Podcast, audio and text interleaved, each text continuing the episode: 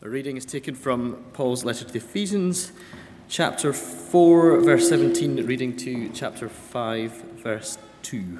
It's entitled Instructions for Christian Living. So I tell you this, and insist on it in the Lord, that you must no longer live as the Gentiles do, in the futility of their thinking. They are darkened in their understanding and separated from the life of God because of the ignorance that is in them due to their, the hardening of their hearts. Having lost all sensitivity, they have given themselves over to sensuality so as to indulge in every kind of impurity, and they are full of greed. That, however, is not the way of life you learned when you heard about Christ and were taught in him according, in accordance with the truth that is in Jesus. You were taught, with regard to your former way of life, to put off your old self which has been corrupted by its deceitful desires, to be made new in the attitude of your minds, and to put on the new self, created to be like God in true righteousness and holiness. Therefore, each of you must put off falsehood and speak truthfully to your neighbour, for we are all members of one body. In your anger, do not sin. Do not let the sun go down while you are still angry, and do not give the devil a foothold. Anyone who has been stealing must steal no longer but must work, doing something useful with their own hands, and they may have something to share with those in need. Do not let any unwholesome talk come out of your mouths, but only what is helpful for building others up according to their needs, that it may benefit those who listen. And do not grieve the Holy Spirit of God, with whom you were sealed for the day of redemption. Get rid of all bitterness, rage, and anger, brawling and slander, along with every form of malice. Be kind and compassionate to one, another, forgiving each other, just as in Christ God forgave you.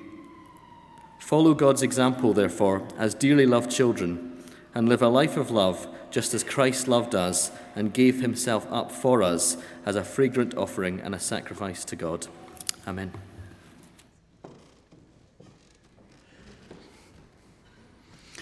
Well, good morning.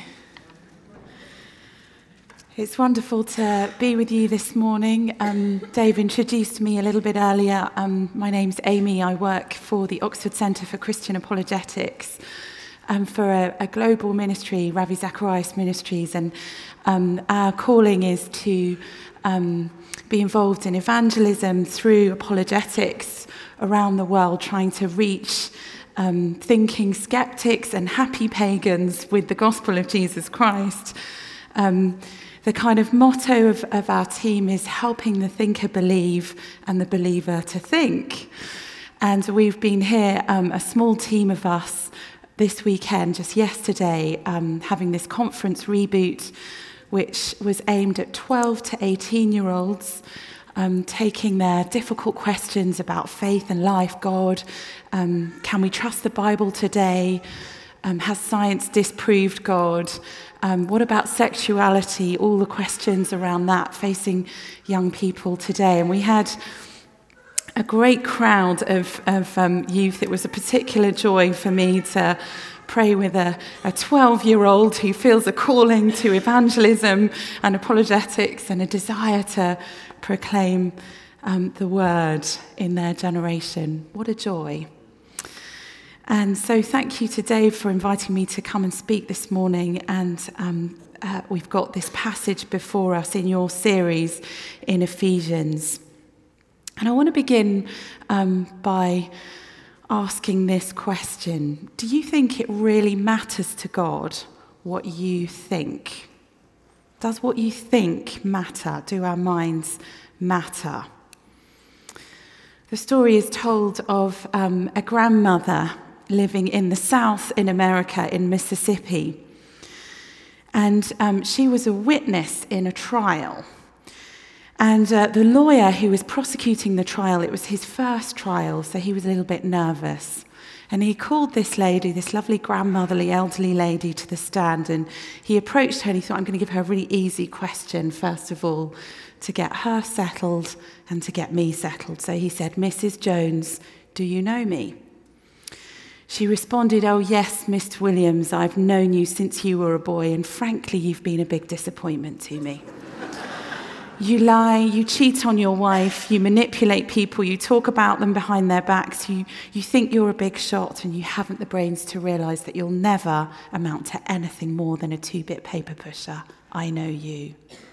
The lawyer was stunned and not quite knowing how to respond. He just pointed across the courtroom at the defense attorney and said, do you know Mr. Bradley as well? She said, Oh, yes, I've known Mr. Bradley since he was a youngster. He's lazy, bigoted, and he has a drinking problem. He can't build a normal relationship with anyone, and his law practice is one of the worst in the entire state. Not to mention that he cheated on his wife with three different women, and one of them was your wife. Yes, I know him. The defense lawyer, Mr. Bradley, nearly died. At this point, the judge asked both lawyers to approach the bench and, in a very quiet voice, said, If either of you idiots asks her if she knows me, I'll send you both to the electric chair. what we think matters. And this passage before us, Paul um, opens this section saying, So I tell you this and insist on it in the Lord, that you must no longer live as the Gentiles do in the futility of their thinking. In the futility of their thinking. Don't walk as unbelievers in futile thinking. Now, what might that mean for us today? I think that could mean a number of things, but I want to suggest three ways of futile thinking that we need to resist and that we're called to resist today. The first is the futile thinking that the material world is all that there is. The material world is all that there is, things that we can test, taste, touch. That's all there is. Only live for that. Now, it won't surprise you to know that it was the great Scot Hume who popularized materialism. The argument um, that Hume in the, in the 1700s put forward was that the natural world and that which is scientifically provable is all that we should trust and believe in. He argued that everything could be fitted into two categories what he called either relations of ideas, and by that he meant sort of mathematical statements or definitions of things. So, something like a circle is round, or a bachelor is an unmarried man. Or what he called matters of fact, things that could be tested and retested empirically. Now, what that led to was the kind of idea that if you can't prove something, either mathematically or analytically, it's not just true by definition, bachelors are unmarried, or you can't prove it mathematically with a statement like um, an equation on a, on a whiteboard. Or if you can't prove it repeatedly, scientifically, in a laboratory, you shouldn't believe it.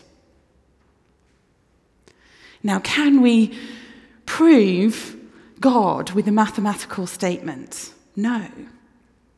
God exists. Is that a, tr- a, statement that's true by definition, like a circle is round? No. Can we prove God repeatedly in a scientific experiment in a laboratory? No. Therefore, don't believe it. Only believe in things you can prove materially. Hume said this when we run over libraries persuaded of these principles, what havoc must we make? We take in our hand any volume of divinity or metaphysics, for example, and we ask, does it contain abstract reasoning concerning quantity or number? No. Does it contain experimental reasoning concerning matter of fact and existence? No. Commit it then to the flames, for it can contain nothing but sophistry and illusion. Now, there's an obvious problem with Hume's um, reasoning, which people have pointed out, and that's that his own philosophy is neither analytically or empirically verifiable. His own idea is not a round circle, it's not true by definition neither is it provable in a laboratory.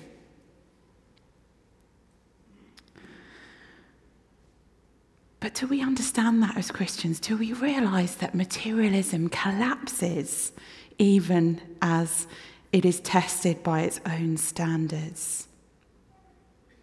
The material world is not all that is. Watch out. Watch out for the pressure in society, the pressure on the rising generation to disbelieve in God because you can't see Him. My children are um, 11 years old. I have twins who are 11 years old and another one who's nine. This pressure to embrace materialism begins young. Um, a couple of years ago, the 11 year olds were in the car with me. We were driving to um, a sports event. They're great tennis players. And we were discussing what had happened at school um, the previous week. And they said to me, Oh, um, yes, Mummy, we, we, we have this friend, and he was really mean to us this week. And he said, they said, um, he was saying to us all the time that only stupid people believe in things they can't see. You believe in God, you can't see him, therefore you must be stupid. The twin in the back piped up, That guy is so mean because he knows we're Christians. And he was really attacking us. So I said, What did you say? They said, Well, he said to us, only stupid people believe in things they can't see. So we said to him, Can you see our thoughts?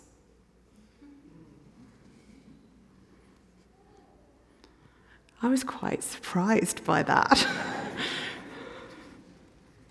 and then the second twin piped up. I said, Well, what, what, did he say to that? He said, Well, they said, Well, he just kept trying to say, Well, no, no, no, you can't prove God, you can't see him, therefore you must be stupid to believe in him. So I said, What did you say next? He said, Oh, mummy, don't worry we told our friend all about the fine tuning of the universe and how the fundamental constants underpinning life are so finely tuned that they couldn't have come about by chance. The complexity of the universe points to a designer, the world itself is evidence for God. I was really encouraged and I thanked the Lord for our youth worker at our church, who, because I hadn't told them about the fine tuning argument who had, um, who had taught them, equipped them to be ready to resist the futile thinking of materialism. Second dimension of materialism, um, this futile thinking, is to believe that because the material world is all that is, miracles or claims of God existing and intervening in the world are stupid. They go against reason, they go against evidence. Now, it's fascinating to me that C.S. Lewis took this idea on. He pointed out this. He said, If on each of two nights I put £10 into my bedside drawer, the laws of arithmetic tell me that I now have a total of £20. If, however, on waking up, I find only £5 in the drawer, I don't conclude that the laws of arithmetic have been broken, but possibly the laws of England.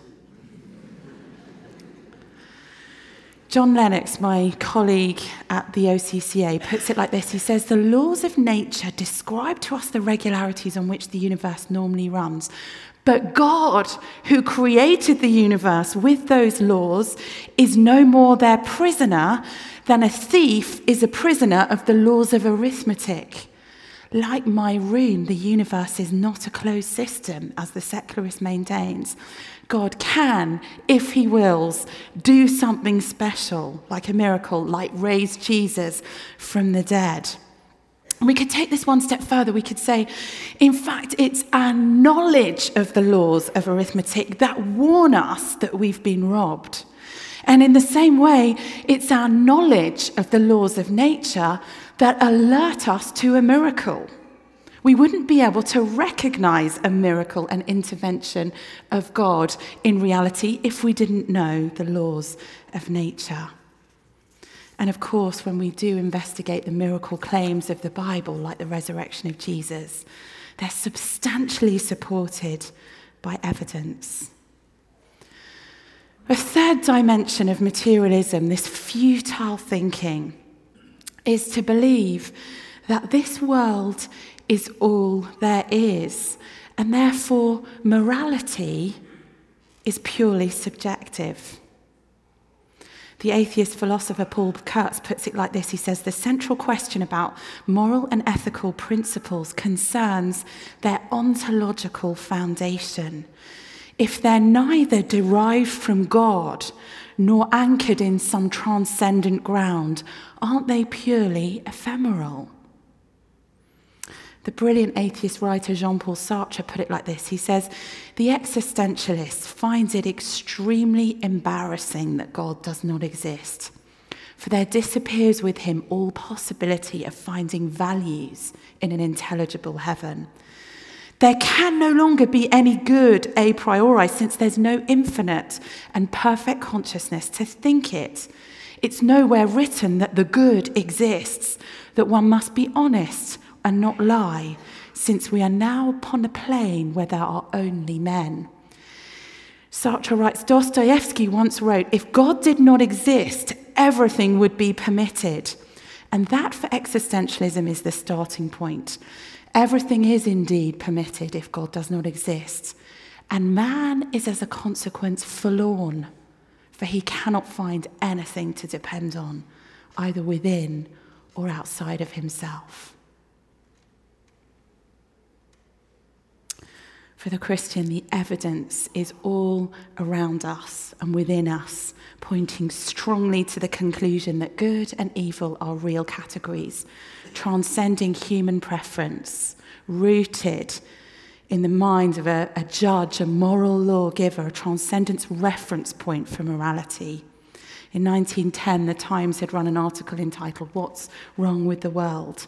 And G.K. Chesterton famously wrote the following reply Dear Sir, regarding your article, What's Wrong with the World? I am yours truly, G.K. Chesterton. Paul tells us in this passage don't walk as unbelievers in the futility of their thinking. The futile thinking of godlessness has an impact you see, what starts in the mind leads to other outworkings, and we see this in verses 17 to 19. The futility of their thinking. They're darkened in their understanding and separated from the life of God because of the ignorance that is in them due to the hardening of their hearts. Having lost all sensitivity, they've given themselves over to sensuality so as to indulge in every kind of impurity, and they're full of greed. If this world is all there is, if we subscribe to materialism, the next step that Ephesians warns us is that the body begins to be indulged, consuming other bodies and other things. If we live with a mindset that life has no transcendent value, that this is all there is, there is no judge, there is no ultimate accountability. I live to consume. I consume people and things for the short term thrill of it. And don't we see this lived out in our society? As people have turned away from God, so we turn to the consumption of people and things, the sexual consumption of others. So that instead of sex as a gift of God given for marriage, where we're committed to one another for life, sex becomes one person consuming another and then disposing of them, throwing them away. Perhaps we live for the acquisition, the consumption of more and more things because I believe those things will make me happy, they will give me status. And here, this word greed, perhaps related to money or food, we consume what we think materially will make us happy. All of that, according to Ephesians, is a consequence of futile thinking. But doesn't that accurately describe our culture? the lie that running after material things will satisfy us and make us happy. And here we're challenged as believers. Paul challenges and shows us that that is not how believers in Jesus, how followers of Jesus are to live. Verse 20, that is not the way of life you learned when you heard about Christ and were taught in him in accordance with the truth that is in Jesus. The truth is Jesus. The truth is not materialism. The futile thinking of materialism that leads to consumerism, that leads to greed, that leads to all of these other ways of, of life that we see decaying our society is not the truth of Jesus. The truth of Jesus that we're told about this teaching that they'd received and that we've received means that we put off our old self and put on a new self. A new attitude of mind will lead to something just as materialism leads to something. The Jesus way of thinking, though, leads to something different. It doesn't lead to consuming others, it doesn't lead to greed it leads to righteousness and holiness. And in verses 21 to 24, we're given an insight into what specifically that looks like. In verse 26 and verse 31, we're told that this, this Jesus attitude, this Jesus truth, will impact, it will lead to something in our lives. It will impact, firstly, our speech. Our speech will be truthful and our speech won't be characterized by anger. Later on in verse 31, he talks about no bitterness, no rage, no anger, no brawling, no slander. Our speech is impacted. Secondly, our work will be impacted. We won't steal things, but we'll work hard and we'll be useful and we'll be productive and instead of stealing, we'll become people who share what we have. That's in verse 28. And thirdly, this Jesus mindset, this truth, will impact our outlook and our output. So we won't tear people down, verse 29, we'll encourage them. So don't walk as unbelievers in the futility of their thinking. That's the first point. And then we come on to the second point that I want to make this morning. Walk as believers. Walk as believers. Verse 1 of chapter 5 Follow God's example, therefore, as dearly loved children and live a life of love, just as Christ loved us and gave himself up for us as a fragrant offering and a sacrifice to God. Don't walk in the futility of that kind of thinking. Walk as believers. Be kind, be compassionate to one another, forgiving each other just as in Christ God forgave you. There are sort of two elements to what this looks like to be kind and compassionate and forgiving, just as Christ is to you, and walk in the way of love, agape, just as Christ loved you. All of it, though, is rooted in the truth about Jesus and ultimately in his cross. It's because of his cross that we can know that we're dearly loved, that he's loved us, that he's sacrificed for us, that he's bought us at a price. The truth of the cross and God's passion and love for us revealed at the cross is the foundation of walking as believers. It begins by knowing we're loved. John Stott, in his brilliant book, The Cross of Christ, wrote this. He said, I could never myself believe in God if it were not for the cross. The only God I believe in is the one Nietzsche ridiculed as God on the cross. In the real world of pain, how could one worship a God who was immune to it? He goes on, I've entered many Buddhist temples in different Asian countries and stood respectfully before the statue of the Buddha, his legs crossed, arms folded, eyes closed, the ghost of a smile playing around his mouth, a remote look on his face, detached from the agonies of the world. But each time, after a while, I've had to turn away, and in imagination, I've turned instead to that lonely, twisted, tortured figure on the cross. Nails through hands and feet, back lacerated, limbs wrenched, brow bleeding from thorn pricks, mouth dry, intolerably thirsty, plunged into God forsaken darkness. That is the God for me. He laid aside his immunity to pain. He entered our world of flesh and blood, tears and death. He suffered for us. Walking as believers begins with knowing God's love demonstrated in Christ's cross. Not a sort of master figure in the sky who says, okay, if you want to be in my family, here are these moral hurdles that you need to leap over in order to make yourself lovable by me and acceptable to me.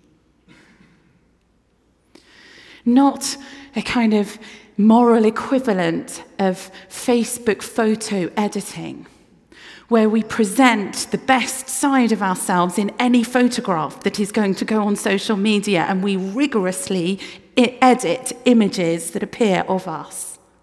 Not a moral equivalent of that where we need to put our good person face on in order to be lovable by God. But God on the cross plunged into darkness for us. So great is his love for the real us that he's able to forgive us, taking our sin upon himself. Walk in the way of love because you know you're loved. Walk in the way of love because you're not in the futility of thinking this material world is all there is. Walk in the way of love because God, who is love, came for you. My boss is an um, amazing evangelist called Ravi Zacharias. And in the 1970s, he was involved um, in amazing evangelistic endeavors in Vietnam and Cambodia. And while he was there, his translator was a man called Hien Pham. Hien was a, a, a brilliant young Christian in his 20s, and he traveled the length and breadth of of these countries with Ravi, um, helping preach the gospel. And after Ravi um, left, Vietnam um, fell and Hien was imprisoned, and Ravi had no idea what happened to him. But 17 years later, he received a telephone call and he immediately recognized his friend's voice. And this is what Ravi writes Shortly after Vietnam fell, Hien was imprisoned on accusations of helping the Americans. His jailers tried to indoctrinate him against democratic ideals and the Christian faith, and he was forced to read only communist propaganda in French or Vietnamese. The daily deluge of Marx and Engels began to take its toll. Maybe he thought, I've been lied to. Maybe God does not exist. Maybe the West has deceived me. So Hien determined that when he awakened the next day, he wouldn't ever pray again or think about his faith. The next morning, he was assigned the dreaded chore of cleaning the prison latrines. As he cleaned out a tin can overflowing with toilet paper, his eye caught what seemed to be English printed on a piece of paper. He grabbed it, washed it off, and after his cellmates had retired for the night, he retrieved the paper and he read the words Romans chapter 8. Trembling, he began to read. And we know that in all things God works for the good of those who love him, who've been called according to his purpose. I'm convinced that neither death nor life, angels nor demons, neither the present nor the future, nor any powers, neither height nor depth, nor anything else in all creation will ever be able to separate us from the love of God that is in Christ Jesus our Lord. Hien wept. He knew his Bible and he knew that there was not a more relevant passage for someone on the verge of giving up. He cried out uh, to God, asking for forgiveness. This was to have been the first day that he wouldn't pray, but evidently God had other plans. As it was, there was an official in the camp who was using the Bible as toilet paper. And so Hien asked that commander if he could clean the latrines regularly. And every day he picked up a portion of scripture, cleaned it off, and added it to his collection of nightly reading.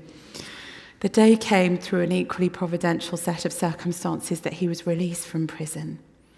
He began to make plans to leave the country and to construct a boat for the escape of him and 53 other Christians.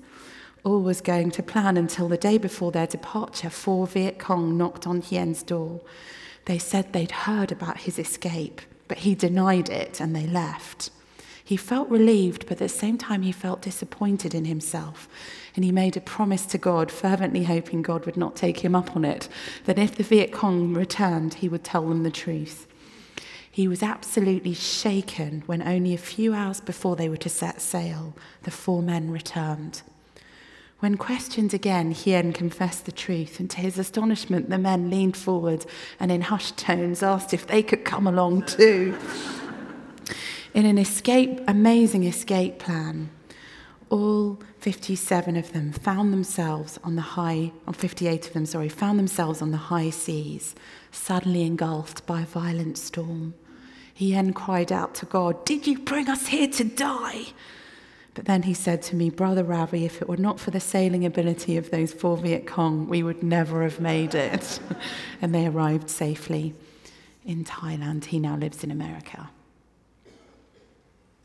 Nothing will ever be able to separate us from the love of Christ, rooted in the cross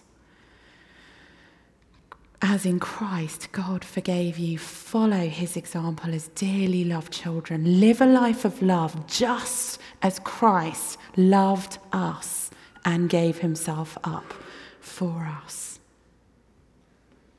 As beloved children, don't be tempted into futile thinking that leads nowhere, it leads to death. However intelligent it sounds, all of that reasoning collapses don't think in futile ways. Follow as believers the one who gave his life for you and live a life of love, motivated by love, underpinned by love, held by love, because of Christ's love for you, shown, demonstrated, evidenced in the cross. And lastly, that leads to kindness. I'm going to finish with this. Be kind and compassionate to one another, forgiving each other. What practically does that look like?